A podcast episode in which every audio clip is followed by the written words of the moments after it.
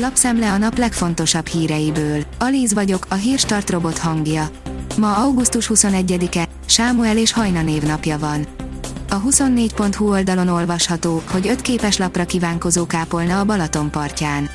Ha a Balatonnál járunk, a fürdésen kívül számtalan látnivaló is akad, például kedves kis templomok elszórva körben a parton. A Telex szerint több mint 700 000-en nézték a tűzijátékot Budapesten.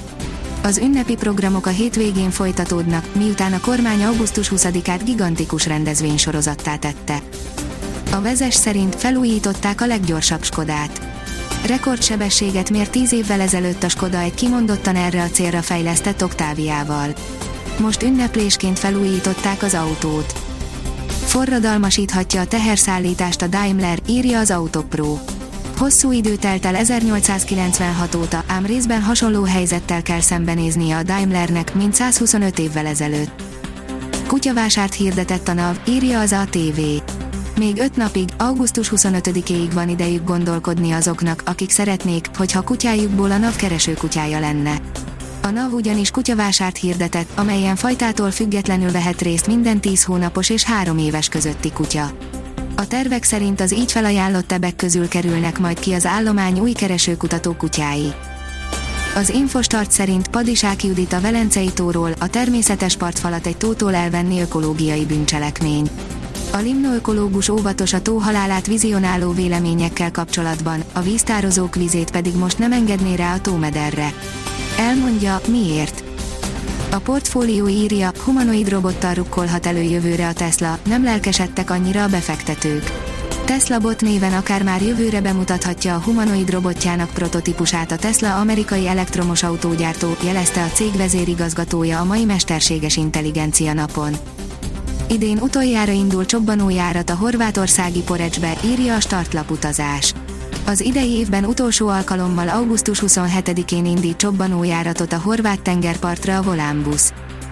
A növekedés kérdezi, sírtam, dühöngtem, imádkoztam, hogyan élte túl egy afgán család a tálib hatalomátvételt. Kéjusufi 2012-ben érkezett Magyarországra tanulmányi ösztöndíjjal, abból a Baglen tartományból, ahol annak idején a Magyar Honvédség tevékenykedett. Ké 2020-ban szerezte meg a mesterszakos diplomáját a Nemzeti Közszolgálati Egyetemen, nemzetközi biztonság és védelempolitikai szakon. Az elmúlt években kiválóan megtanult magyarul. Az emberek még saját rokonaiktól is tartanak most Kabulban, írja a Hírklik. Mindenki otthonába húzódik az afgán fővárosban, az emberek saját rokonaik előtt is titkolóznak, a tálibok pedig valóban házról házra járva kutatnak azok után, akik korábban nyugatiaknak dolgoztak, mondta el a Euronewsnak egy Magyarországon élő, afgán származású kommunikációs szakember. A magyar hírlapoldalon olvasható, hogy Max-erőre kapcsolt a Juventus. Ma kezdődik az olasz labdarúgó-bajnokság, a nyáron a Serie A klubjaiban sok volt az edzőváltás. Szlovákia legyőzésével indította az Európa-bajnokságot a női válogatott, írja az m4sport.hu. 4 szettben, magabiztosan játékkal győztünk északi szomszédaink ellen. Szoboszlai Dominik 2 bombagollal kezdett, írja a Telex. A magyar futballista a német Bundesligában is megszerezte az első góljait, és nem is kicsiket.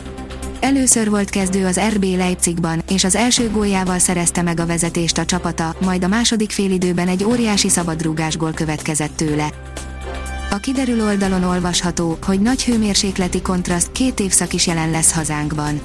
Hétfőn hideg front érkezik nyugat felől. A nyugati tájakon mindössze 22 fokig melegszik az idő, míg délkeleten még 34 fokos, nyári meleg várható.